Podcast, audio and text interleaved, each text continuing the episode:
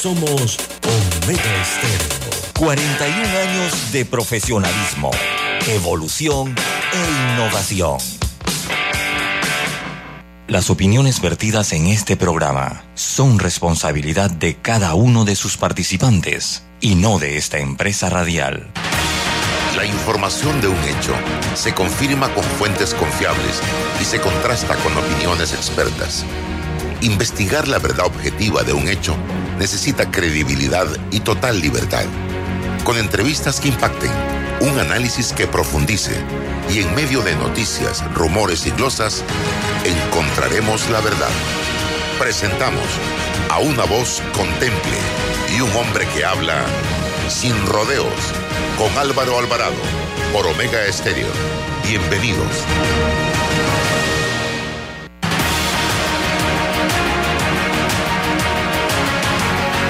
Sin rodeo por la cadena nacional simultánea Omega Estéreo. En breve, Álvaro Alvarado. Y dale a tus proyectos calidad con Cemento Chagres, cien por ciento panameño, comprometido con el país y su gente. Cemento Chagres es la base del crecimiento, ofreciendo calidad en todo el país. Somos el cemento que nos une. Cemento Chagres, un cemento de calidad, cien por ciento panameño, comprometido con el medio ambiente y con las futuras generaciones.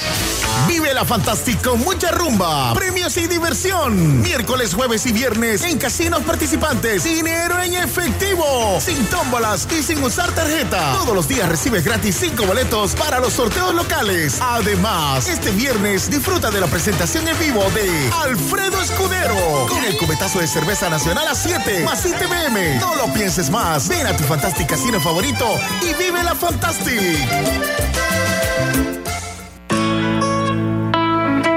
Amo a mi abuelita y a mi abuelito. Por eso cuando viajo en el metro siempre uso mi mascarilla y mi pantalla facial, porque cuidándome yo, los estoy cuidando a ellos. ¿Tú también quieres mucho a tus abuelitos?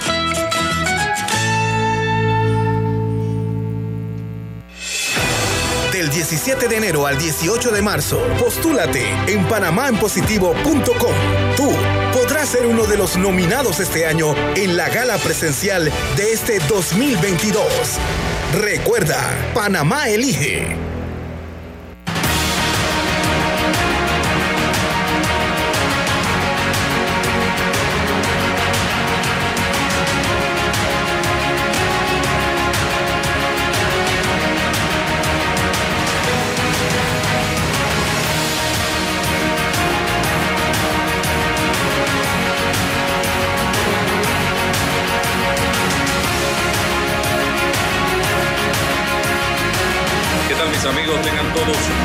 Días. Bienvenidos.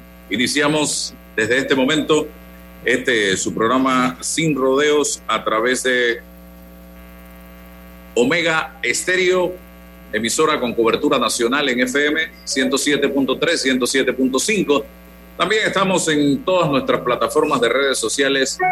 Eh, a partir de este momento eh, estamos en Instagram, estamos en YouTube, estamos en Facebook, en fanpage, eh, en Twitter, en YouTube. Así que toda esta plataforma al servicio de la información y el análisis y las entrevistas que diariamente realizamos en este programa. En breve vamos a estar hablando con nuestra amiga Paula Cavalín. Ella está en Argentina, así que mantengan la sintonía porque vamos a hablar de un tema sumamente interesante, eh, como todos los que conversamos con ella cuando participa del programa. Eh, antes César Relova con nosotros. César, eh, importante, ayer el juzgado eh, tercero, ya te voy a decir, eh, porque tiene un nombre más largo que un real de hilo, decían en mis tiempos. Sí, son juzgados de liquidación. Eso, eso. De cargas en asuntos penales, claro. a cargo o que está a cargo de la jueza Baloisa Marquínez, eh, solicitó el levantamiento del fuero. Es juzgado tercero liquidador de causas penales. Solicitó al Tribunal Electoral, ya por escrito, cumpliendo con todas las de la ley, el levantamiento del fuero electoral penal, ese es el nombre correcto, al, del señor Ricardo Martinelli Berrocal. La jueza Baloisa Marquínez mantiene suspendido el proceso de New Business hasta el próximo diecinueve de mayo, mientras se agota este recurso que todavía no comprendo, que todavía no entiendo por qué alcanza a este señor, porque él no es candidato a nada en este momento. Pero bueno, son las normas legales panameñas, son los fueros, son los privilegios que dice la Constitución que no existen, pero que pareciera que eh, sí existen para algunas personas, pero no para la mayoría del pueblo panameño. Porque yo me pregunto, ¿qué fuero y qué privilegio tiene usted, don César? Tengo yo, tiene la gente que nos escucha en este instante al momento de un proceso judicial. Ninguno. El procedimiento para el levantamiento del fuero electoral penal contempla que el señor en mención, el señor Ricardo Martinelli, y estoy apegándome a las normas, a los procedimientos, sea notificado, pero de manera personal. Se le dan dos días, lo vimos hace unos días atrás, hábiles para que presente sus consideraciones del caso. Sin embargo, justo, justo un día antes de que se presentara esta solicitud, que fue ayer, eh, jueves, o sea, el miércoles, el señor Ricardo Martinelli comunica al país que es COVID positivo. Por lo tanto, él está en cuarentena y no puede ser notificado personalmente por los funcionarios del Tribunal Electoral, estimados amigos. Ante esta situación, el Tribunal Electoral tendrá que esperar que el señor Martinelli cumpla con la cuarentena para continuar con el proceso contemplado en la ley electoral, estimados amigos que están en sintonía en este momento. Así que eh, ya a partir del momento en que se le notifique, entonces sigue y avanza el proceso. Por ahora solo se puede adelantar hasta eh, la documentación que se requiere para notificar a este caballero. Don César, ¿es así la norma como se contempla? Sí. Buenos días, buenos días Álvaro, y buenos días a todos los que hoy viernes nos, nos escuchan en el programa Sin Rodeo, desde una mañana chitreana en tu pueblo, Álvaro, soleada y fresca. Eh, bueno, hay que solamente establecer que son dos procesos en este caso, el proceso penal, que es el, el, la causa que adelanta la juez eh, tercera de liquidación en asuntos penales, y al verificar, a constatar la jueza que uno de, uno de los procesados eh, goza de, de un fuero de, en materia eh, electoral, entonces ella genera la solución jurídica que establece eh, el, el código, que es suspender el proceso y elevar a la consideración entonces del ente competente, que en este caso son los jueces electorales, para que se tramite en la sede de los juzgados electorales la posibilidad del levantamiento del fuero penal que, del que goza el señor Martinelli. Por eso que son dos procesos, lo que hace la juez penal ordinaria y lo que ocurra en el procedimiento eh, electoral. Cuando llega al, al, al despacho de los jueces electorales, entonces es lo propio. El juez tiene que notificarle a el, a el aforado, a la persona del que goza el fuero, en este caso el señor Ricardo Martinelli, y a sus abogados, que existe una solicitud de levantamiento del fuero, y por ello es que tiene que notificarle personalmente de esa solicitud para que él comparezca con sus razones, para que él presente sus argumentos del por qué, desde su punto de vista, no es viable el levantamiento del fuero. Y por eso es que se detiene hasta que se genere la, la, la notificación. Una vez que se genere la notificación y se dan los términos para que él y sus abogados comparezcan y determinen sus razones, entonces el juez electoral va a determinar la eh, viabilidad o no del levantamiento del fuero. Si lo hace en favor del levantamiento, la persona aforada tiene el derecho de, de apelar, de recurrir hasta el Tribunal Electoral, que sean los magistrados del Tribunal Electoral que mantengan la última palabra respecto a esto. Y así agotar eh, todo el trámite del levantamiento del fuero, y si esto ya queda consolidado, entonces a través de una resolución ejecutoriada se le remite a la juez penal para que sea la juez penal entonces que adelante el curso del proceso que tiene. Este es el trámite, esto es la ley, con independencia de lo que, del, del actor o de los actores, es la ley. Y lo que discutíamos ayer con Eduardo y con el, el, el diputado Silva es la posibilidad de generar una reforma de, de legislativa en función de eliminar la figura o acotarla y verificar los límites de esta figura que, que, que hoy como la tenemos es extensiva, es amplia y no encuentra razón con el objeto y, y, y, y la figura misma del fuero penal electoral.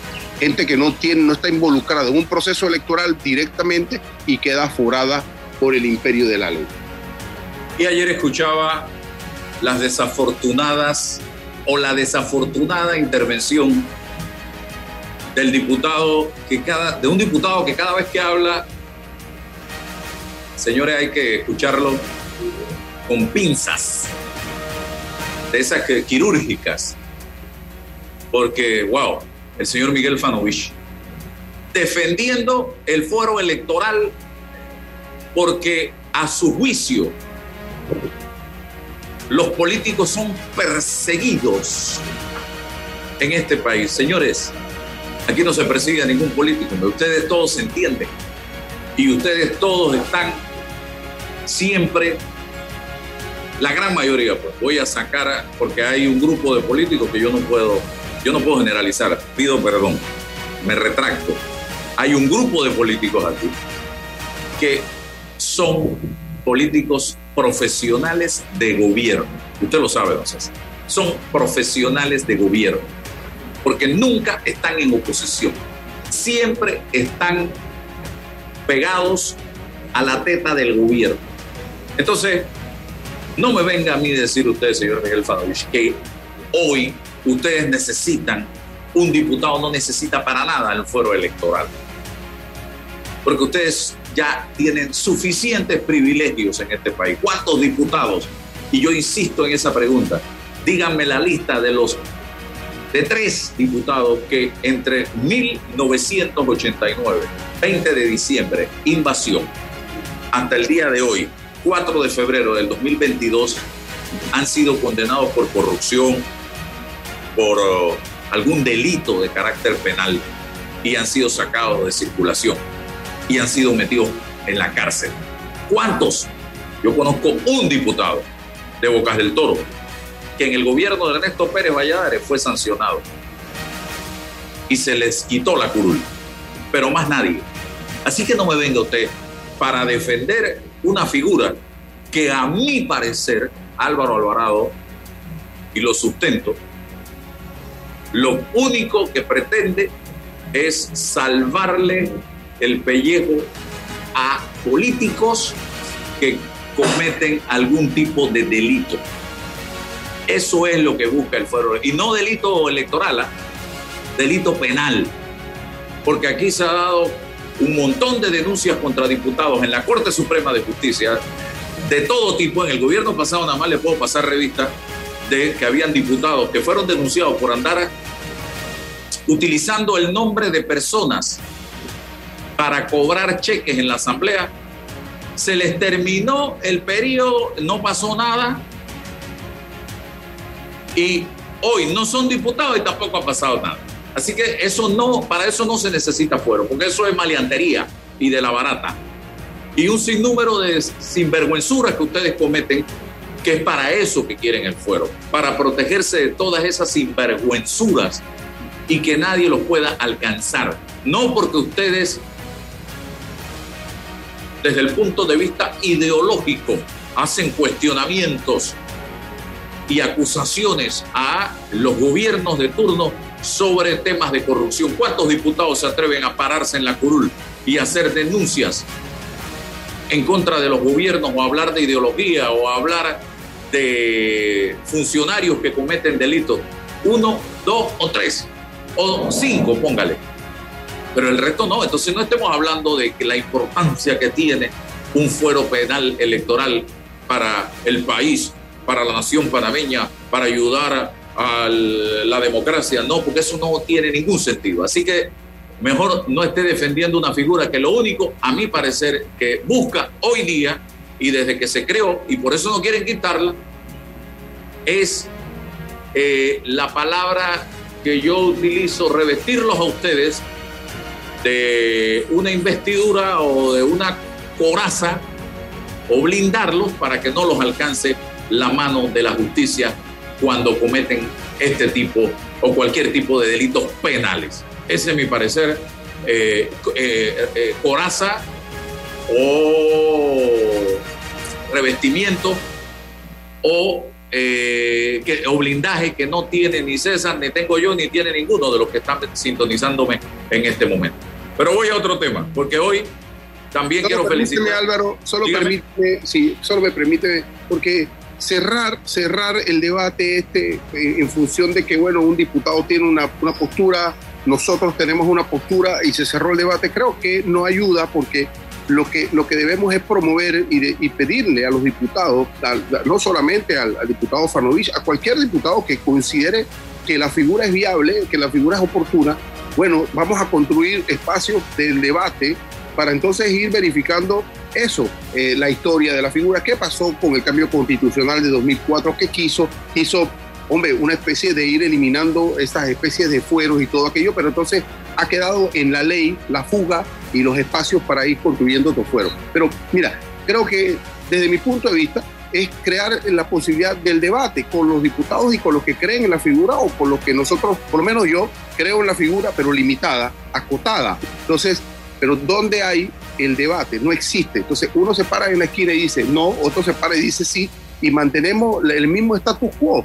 y nos descalificamos y no, no construimos, porque la idea también es construir nación y patria y democracia debatiendo, tan solo debatiendo, Álvaro, eh, da, se genera una posibilidad de reflexión sobre, la posi- sobre posibles cambios, porque aquí no solamente es decir que el fuero penal electoral impide la justicia, no, no, no, no, es que hay matrimonios históricos, Olvi- no lo olvides, Eh, hay una prueba idónea, hay una corte que investiga a los diputados, diputados que... Entonces, esos son otros matices de los procesos penales en contra de diputados que impiden realmente la aplicación de la justicia, adicional al fuero.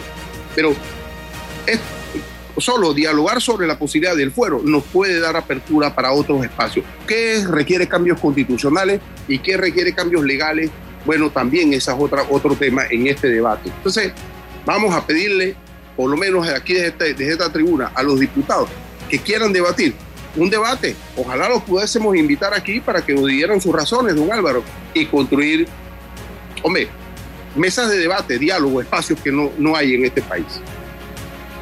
Otro tema que quería abordar, el tema de los medicamentos, ya para ir aterrizando y traer a nuestra invitada, porque quiero felicitar al profesor Edwin Cabrera de Panamá en Directo, que hoy en el noticiero de la mañana le dedicó tiempo a este aspecto, a este tema tan importante para el país, y que en el que nosotros, César, a través del programa y yo en mis redes sociales, hemos venido gota a gota tratando de llegar al punto de horadar la roca. Algo vamos a conseguir aquí, porque tenemos ya tocada la conciencia ciudadana. Hay en este momento un malestar ciudadano gigantesco a raíz de que se está descubriendo, no nada más por individuos, sino por la colectividad, cómo estas distribuidoras de medicamentos nos están metiendo la mano en el bolsillo descaradamente.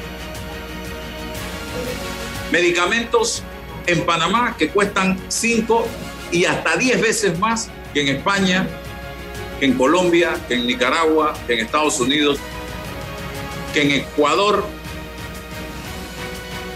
y otros países, en Turquía. Yo he visto todo tipo de ejemplos, señoras y señores. Y todos los días estamos tocando el tema. Hoy quiero decirles que es necesario encontrar una solución razonable a esto y no política. Mañana se hablaba de esto en el programa del profesor Cabrera, porque las soluciones políticas son peligrosas, don César, porque se piensa, cuando el político actúa, actúa en base a la consecución de votos. Voy a hacer esto para quedar bien con el electorado y punto. Y eso es lo que menos le conviene a las empresas distribuidoras.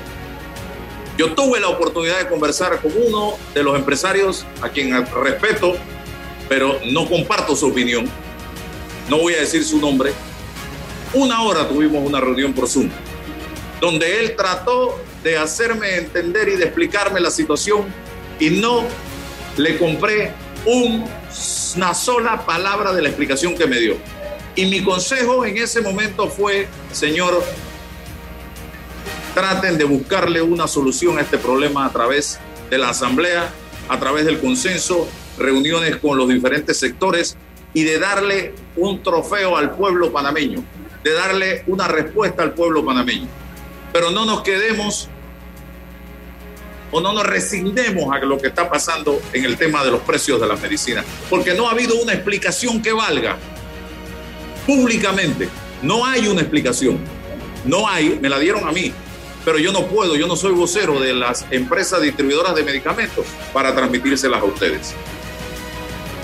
Y si yo no entendí lo que el señor me dijo o no lo compré, mucho menos lo va a entender y lo va a comprar el pueblo panameño. Lo que la gente quiere, señoras y señores, no es tratar de entender, porque es que no lo vamos a entender. Lo que la gente quiere es tener acceso a medicinas baratas. Y aquí se está dando un problema muy serio, que con los registros de medicamentos, el registro sanitario, que con los genéricos, los originales, los médicos también tienen que poner de su parte, y los médicos tienen que empezar a recetar, y lo decía el director de Acodeco en la entrevista, el nombre científico del medicamento para que el, el paciente tenga la opción. Si quiere el genérico, compra el genérico; si quiere el original, compra el original. Pero no le recete el original, que siempre va a estar más caro que el genérico.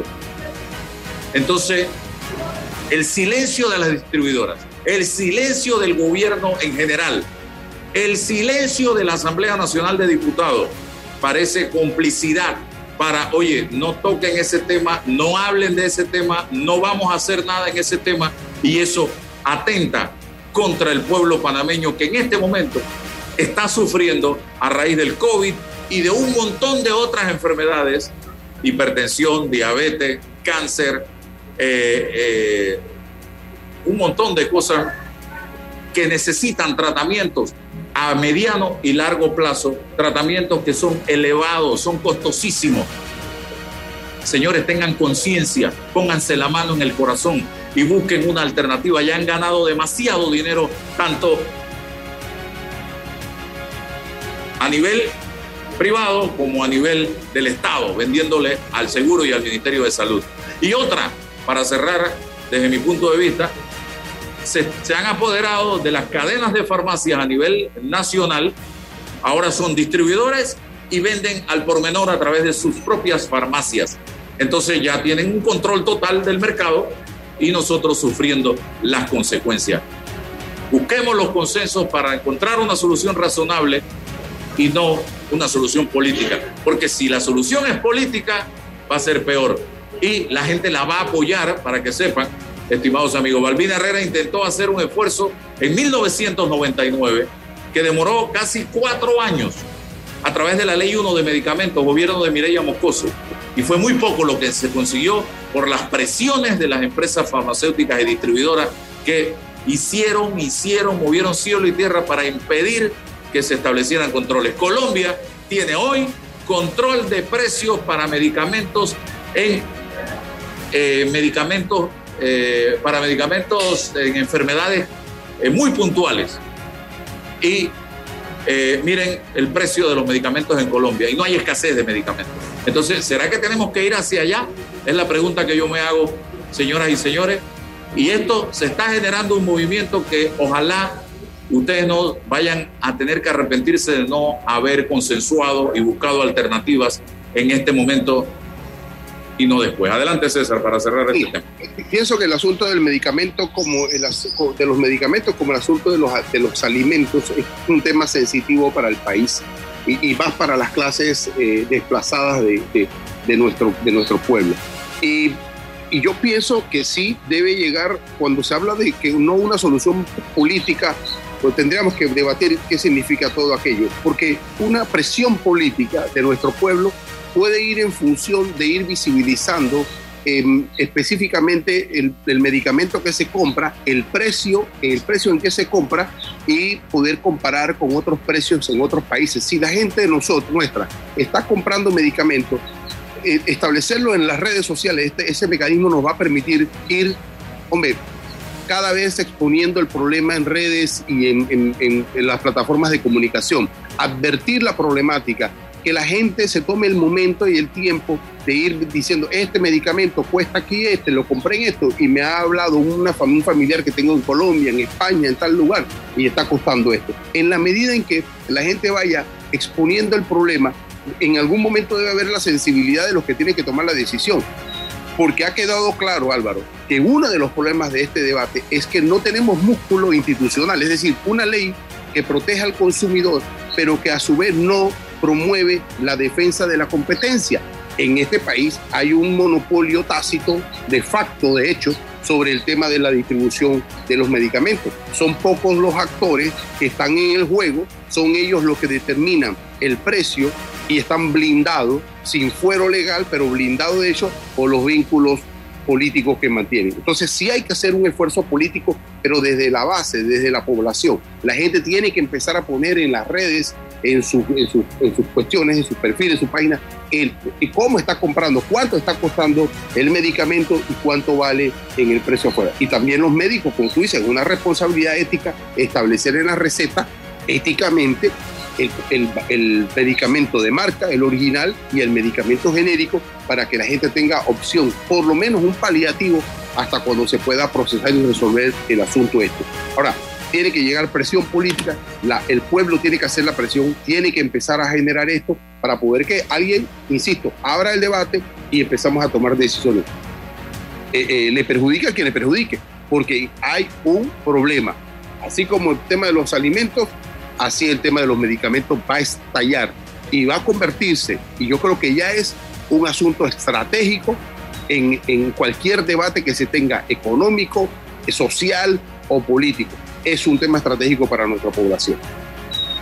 Vamos al cambio, don César. Regresamos con Paula Cavalén, que ya está en sala de espera. Vamos al cambio. Este mensaje es para ti, conductor del sedán blanco con placa noventa y ocho cero uno noventa.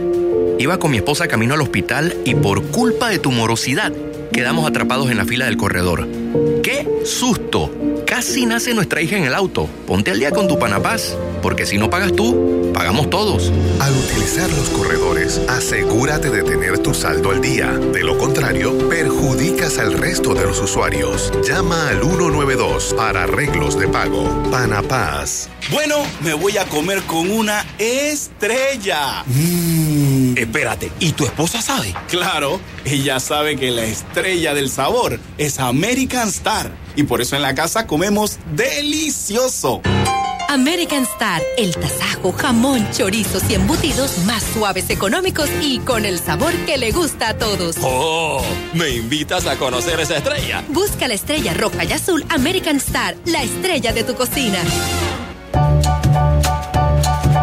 Yo no sabía, pero les voy a contar que los trenes del Metro de Panamá los limpian en cada viaje para que todos vayamos más seguros y evitemos contagios. ¡Imagínense! O sea, lo limpian para mí. ¡Amo los paseos en el metro! Déjate llevar por la frescura del pollo melo. Panameño como tú, déjate llevar por la frescura del pollo melo. Variedad y calidad. Melo. Frescura de altos estándares. Sí, la calidad es una promesa. No, no. Para llevarte el pollo melo siempre fresco hasta tu mesa. Déjate llevar por la frescura del pollo melo. Por su sabor y calidad lo prefiero. Déjate llevar por la frescura del melo.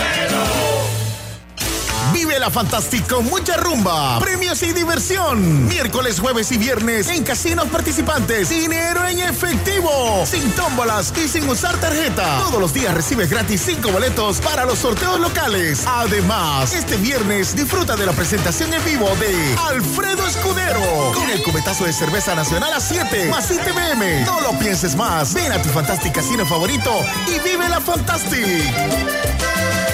En breve continuamos con más aquí en Sin Rodeos y dale a tus proyectos calidad con Cemento Chagres, cien por ciento panameño comprometido con el país y su gente. Cemento Chagres es la base del crecimiento, ofreciendo calidad en todo el país. Somos el cemento que nos une. Cemento Chagres, un cemento de calidad cien por ciento panameño comprometido con el medio ambiente y las futuras generaciones. Para develar lo que es cierto, hace falta hablar sin rodeos con Álvaro Alvarado.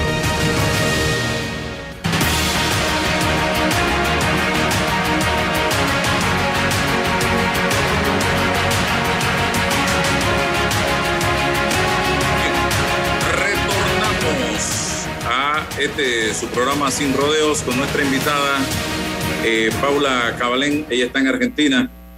Argentina es uno de los países eh, donde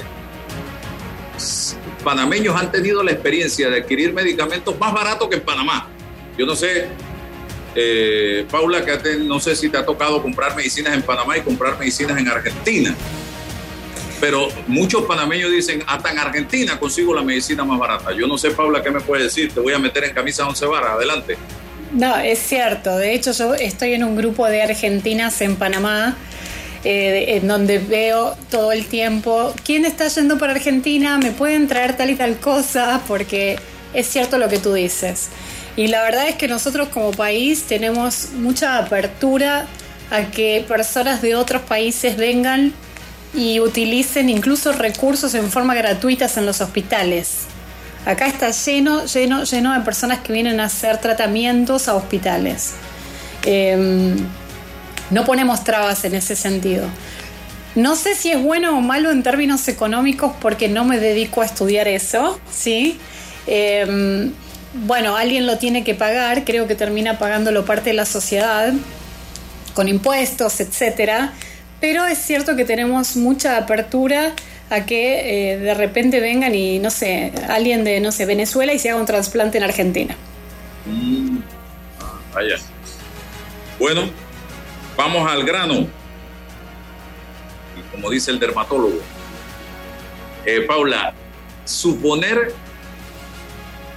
en vez de preguntar, somos muy dados a crearnos toda una película de un ser humano, de una persona.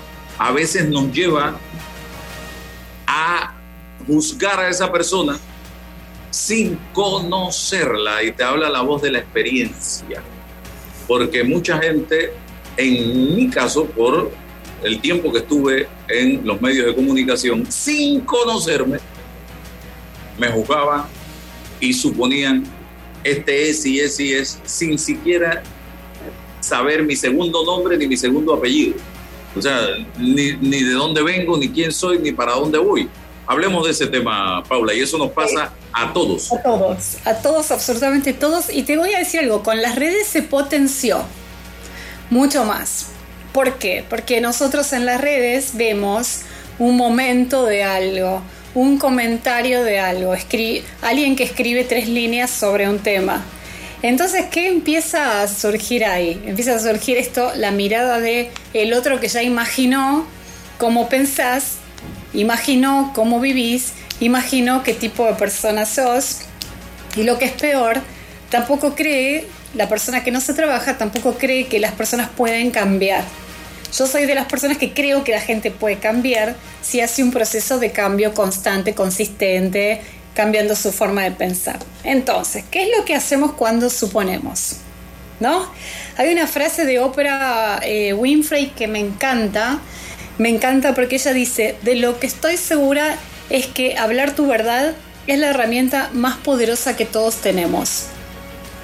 Entonces, ¿cómo hablo mi verdad? Para hablar mi verdad tengo que preguntar si no sé. Al suponer, lo que nosotros hacemos es con nuestra mente y nuestra, nuestro aprendizaje, toda nuestra, todas nuestras vivencias, eh, ponemos eso al servicio de una historia. Entonces, suponemos con nuestra mente lo que le pasa a la otra persona. Nunca estamos, si no preguntamos, nos perdemos saber la verdad, ¿no? Si yo no pregunto, estoy suponiendo. ¿Y con qué supongo? Con mi mente. No supongo con tu mente, porque no te conozco. Claro. Entonces, ¿qué estamos haciendo? Gastando energía. Porque a donde va el foco va la energía. Donde el pensamiento va, va la energía. Y va la acción. Entonces, los invito a reflexionar. ¿Cuántas veces, ante una situación determinada, estuvieron noches sin dormir, días sin dormir, pensando, y si le digo esto, entonces no, lo que pasa es que seguro va a pensar que, y todo el rollo y película que se hicieron, cuando tal vez lo más fácil era aprender a preguntar? ¿Y por qué digo aprender a preguntar? Porque también no tuvimos ese curso de cómo preguntar. Entonces preguntar puede ser hasta disruptivo, ¿no? ¿Quiénes preguntan? Los periodistas, los coaches preguntamos. Pero lo cierto es que si no pregunto, me pierdo un montón de cosas. ¿Cuántas veces? Mira, en algo tan simple como la infancia, ¿no? Criar a un hijo. Estamos con nuestros hijos, viene nuestra hija, que está así como con una pataleta, está enojada. Y hay muchos padres que le dicen, bueno, a ver, eh, ¿qué te pasó? Cambia esa cara, deja de llorar, ¿no? Orden, bajada de línea.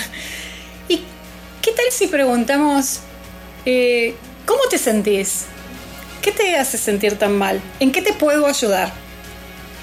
Entonces, tal vez habilitamos un espacio para que la persona nos diga algo.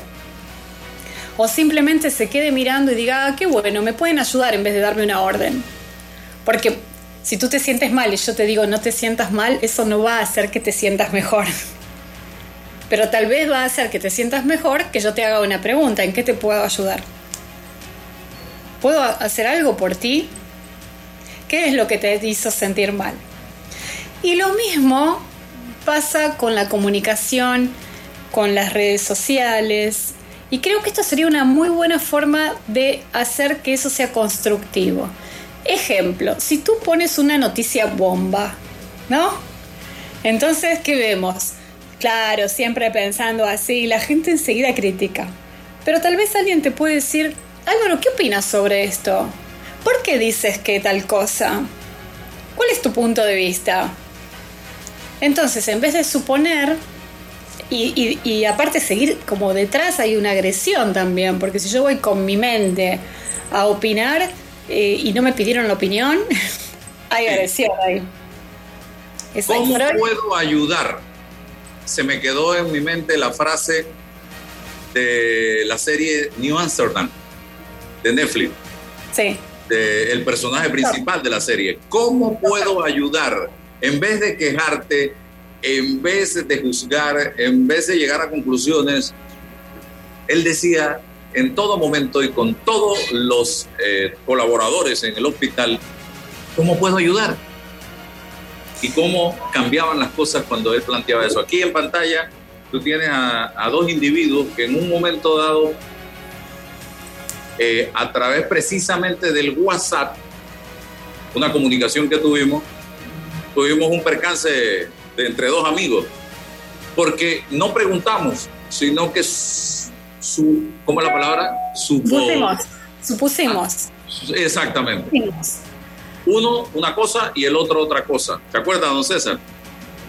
Entonces, y a mí eso, se me olvidó eso, a mí se me olvidó eso. No, no, es que la, el ejemplo es bueno.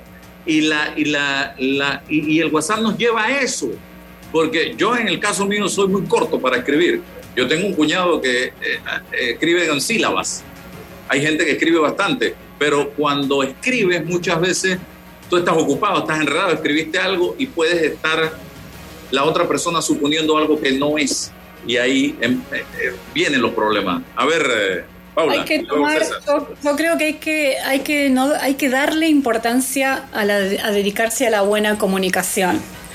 Eh, es muy importante. El mundo nos está pidiendo que sepamos comunicarnos. ¿Por qué? Porque primero, todo es comunicación. Una foto es comunicación. Si yo, si estás tú hablando y yo estoy así, estoy comunicando, ¿o no? Claro. ¿Tengo ganas de estar acá? No, claramente que no. Si tú me mandas un mensaje y yo no te respondo, ¿tengo ganas de comunicarme? No. Pero ¿cómo podemos hacer para que tú no supongas? Porque puede pasar esto. Tú me mandas un mensaje, yo no te respondo. Entonces tú puedes decir, ay, pero esta Paula, ¿quién se piensa que es que no le responde a Álvaro Alvarado? Primera suposición. Esta chica debe estar a full, por eso no me responde. Segunda suposición. Claro, claro. Ahora que está ocupada ya no le importa responder. Tercera suposición. ¿Qué habría que hacer ahí? Hola Paula, ¿cómo estás?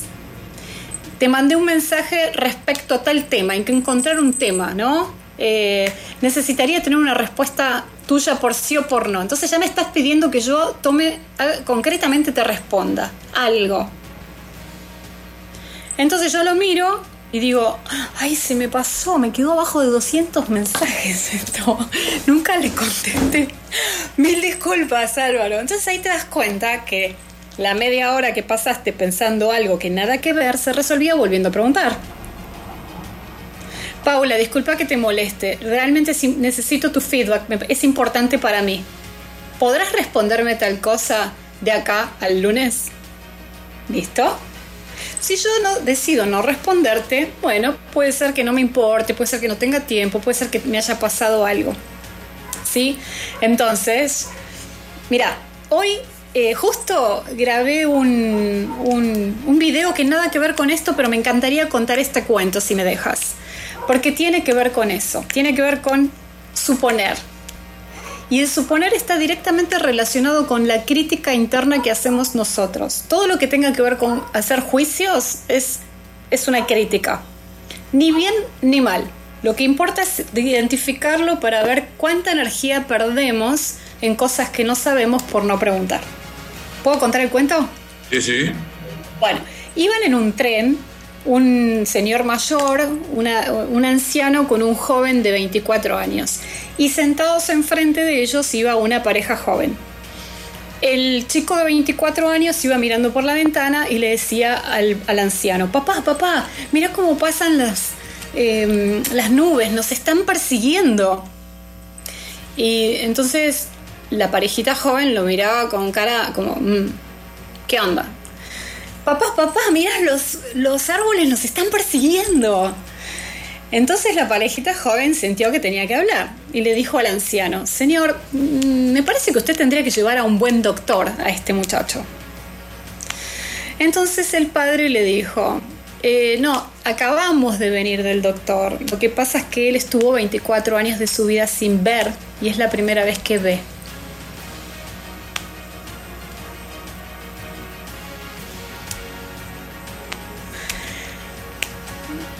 Bien, entonces, moraleja, cuando juzgamos a otro, no lo retratamos a él, nos retratamos a nosotros. Por eso es la importancia de salir de ese rol, porque siempre es con nosotros, estamos siempre con nuestra mente. La forma de que dejar entrar a la otra persona y conocer a la otra persona es haciendo preguntas. Don César. Paula, buen, buenos días, un placer. Hola, saludarte y, y no quiero suponer, quiero eh, tener la certeza de poder hacerte una pregunta eh, de, alguna, de algún grado de utilidad. Mira, esto de, de, de, la, de la condición humana, de la posibilidad de que, de que podamos nosotros eh, generar incertidumbres o certezas en el individualismo es, es propio de nosotros, pero nos enfrentamos a una sociedad. Si esa sociedad no le interesa la verdad, si esa sociedad construye relativismo, entonces y se impone en la sociedad, en el mundo social, el suponer. Entonces, ¿cómo hacemos desde lo individual a lo, a lo colectivo? ¿Cómo, cómo enfrentamos eso y cómo rompemos esa barrera, Paula? Porque, porque es que el estándar es suponer. El estándar es la incertidumbre y, la, y el estándar es la bendita posverdad. Entonces, ¿para qué nos vamos a, a preocupar si no logramos preguntar o, o nos quedamos ahí? Porque estamos inmersos en esa realidad, me parece, de la posmodernidad. No he dicho que si está bien o está mal, pero me parece que es un hecho real.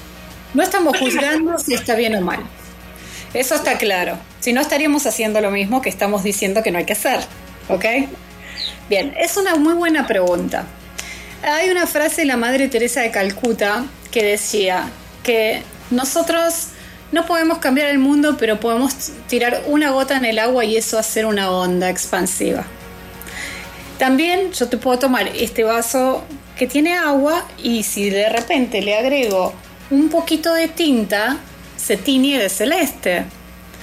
Entonces, ¿cuál sería mi respuesta a tu pregunta? Si yo me levanto a la mañana y miro cómo está el mundo, ¿sí? Diría, no, la verdad es que no vale la pena mover un dedo de mi alma porque esto no va a cambiar. También estaría suponiendo que dentro de un montón de personas que tal vez nos están escuchando haya alguien a quien esto le haga sentido y diga, che, ¿sabes qué me da ese sentido esto que estoy escuchando? Entonces, tal vez nosotros en este momento estamos hablando, cien personas están escuchando, a cinco le hace sentido, esas cinco empiezan a cambiar algo en su forma de actuar, empiezan a impactar la vida de otras diez, que de esas diez una toma el punto. Entonces empezamos a generar un impacto que tiene que ver con generar una onda expansiva de bienestar, vivir con cierta verdad, hacer preguntas. Y la primera pregunta es, ¿a quién hago daño si yo hago preguntas? No estoy dañando a nadie. Lo que puedo hacer es compartiendo una experiencia, no pretendiendo que el otro cambie, pero yo sí he corroborado que hay gente mirando aunque nosotros no lo sepamos. Yo lo tengo totalmente corroborado. A mí hay gente que me escribe y me dice, yo leí eso que pusiste y a mí me cambió la manera de mirar. Entonces, ¿por qué voy a privarme de escribir así? Claro, si yo escribiese cosas con odio tendría cuatrocientos mil likes. Bueno, prefiero quedarme con los cien que tengo y saber que de esos cien, diez están cambiando la vida de alguien también. Perfectamente. Tu respuesta está clara, clarísima. Clarísima, es cierto. Bueno, don Álvaro. Al- Álvaro, estás muteado. Micrófono, micrófono, micrófono, micrófono. Bien. ¿Qué está pasando eh, en el ser humano hoy día? Eh, las redes sociales nos están haciendo daño. ¿O simplemente las redes sociales están exhibiendo o exponiendo o transmitiendo lo que somos? Hablemos al respecto. Bueno, es, es muy interesante porque creo que hay... Mira, yo tengo hijos adolescentes. Una tiene doce, el otro diecisiete. Eh, yo chequeo lo que miran, ¿no? Y me cuentan. Y hay cosas... Que, que ven, leen y escuchan, que cuando las comparten conmigo digo, ¿en serio eso está ahí? ¿No? Eh, alguien está hablando de, no sé, depresión y tiene diecisiete años y habla de los consejos para la depresión. Digo, ¿en serio? Entonces, creo que las redes abrieron todo. Abrieron el imaginario. Si yo tengo ganas de, de mostrar cómo cocino, lo puedo mostrar y te puedo mostrar una receta. Si yo tengo ganas de hablar de lo bien que me hace a mí algo, te lo puedo contar. El tema es tener cuidado de dónde aprendo, cómo lo aprendo, a quién estoy viendo y qué es lo que estoy valorando. Y eso tiene que ver también con los padres todavía. ¿Por qué digo esto? Porque los valores hoy, como te decía antes, eh, no sé, miraba ayer en, en las redes una chica que... que comparte nada, no, no, no sé, no entendí bien influencer de qué es porque no entendí que comparte y, y tiene no sé cuántos millones de seguidores, ¿no? Y digo, qué loco que a alguien le interesa lo que ella comparte. Y mi hijo me mostraba otra, una chica que, no, a mí me encanta porque ella come con la boca abierta. Mm, ok, ¿no? Entonces, hay de todo, hay de todo para todos. Lo importante acá es que Cuida- saber como adultos en dónde poder cuidar y dónde no, y después mucho más no vamos a poder hacer. ¿Son buenas o son malas? Depende del uso. Sinceramente, en mi experiencia es bueno porque a mí me resultan como la uso. Claro, cuando viene algún tipo de eh, uso que no me gusta o alguien que, hola, ¿cómo estás? Quiero charlar. No, mira, no la uso para esto, no corro. Digo, pero está muy bien si hay alguien que lo quiere usar para conectar con personas y conocer gente, y está muy bien si lo quieren usar para...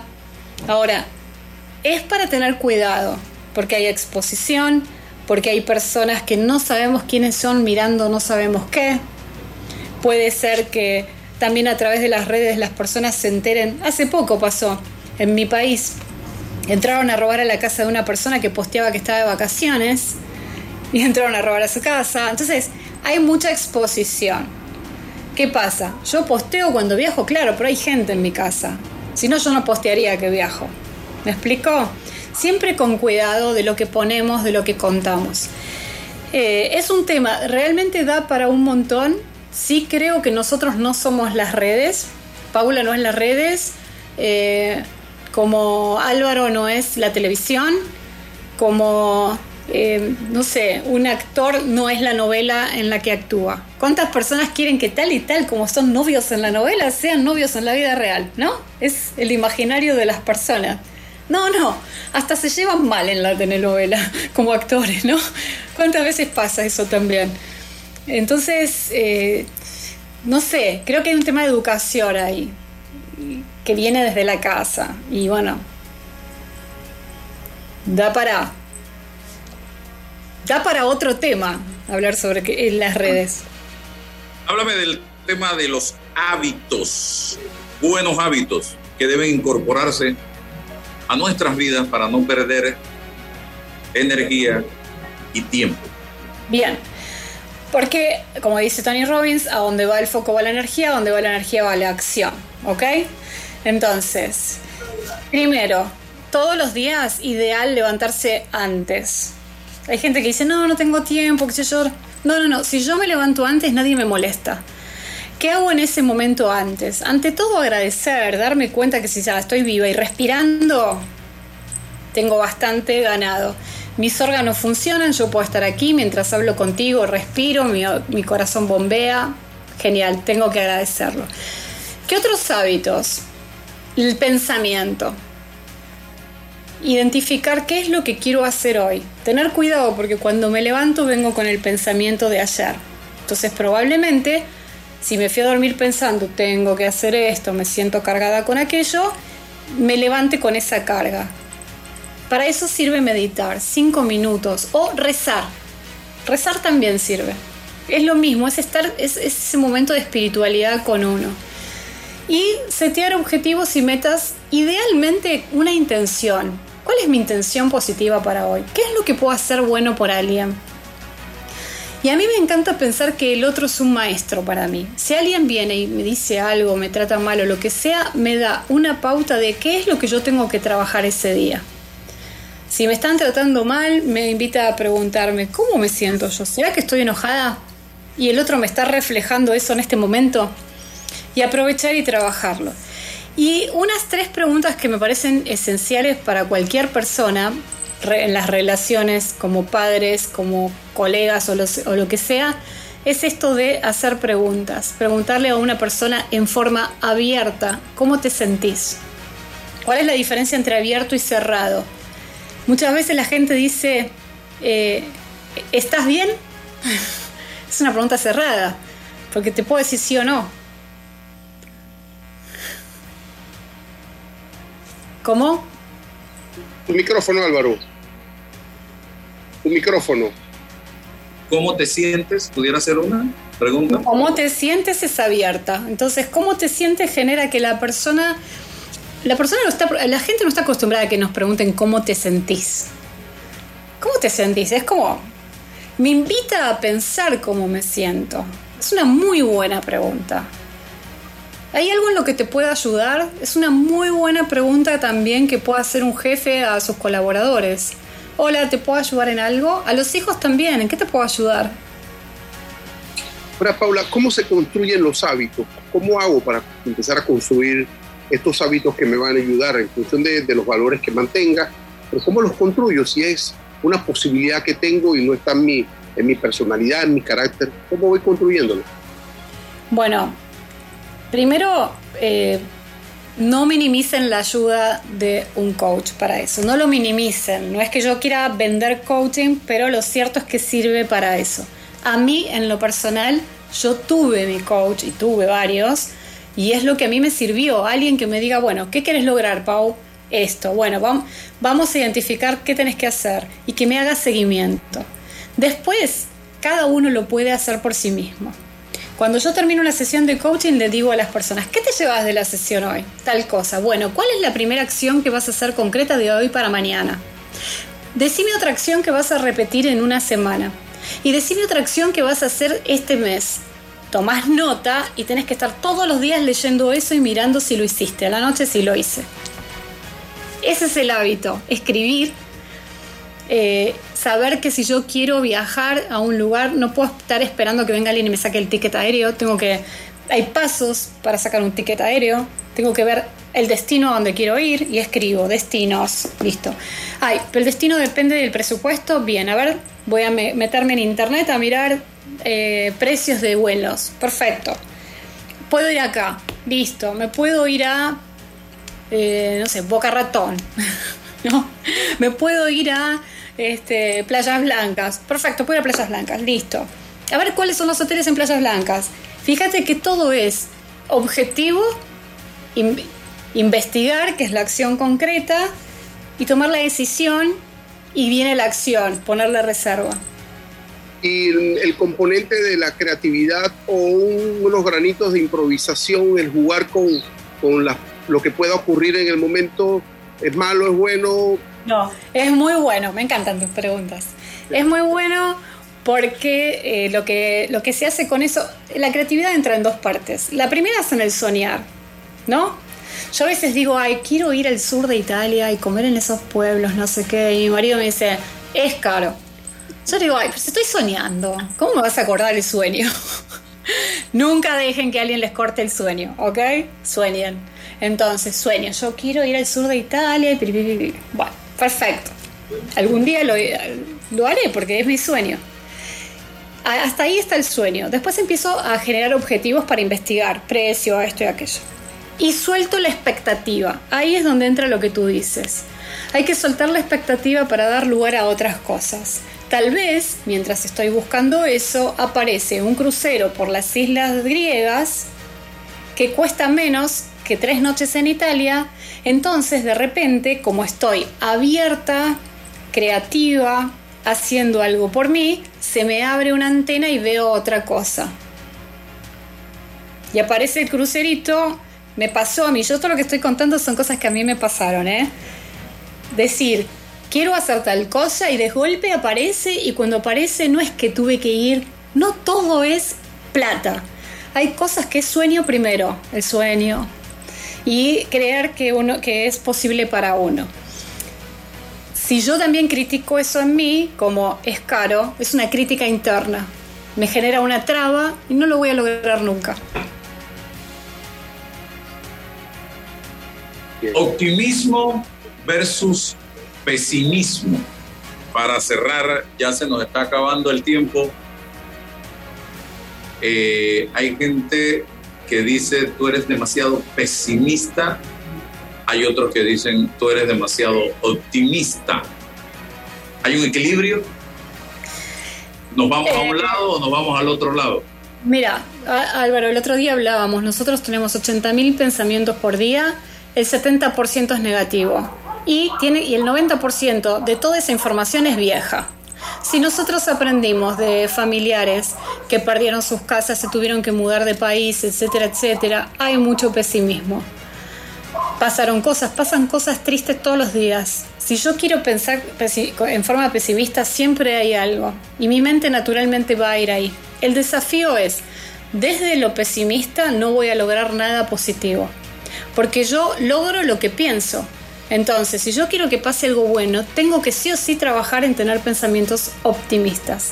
Optimistas reales, que no significa...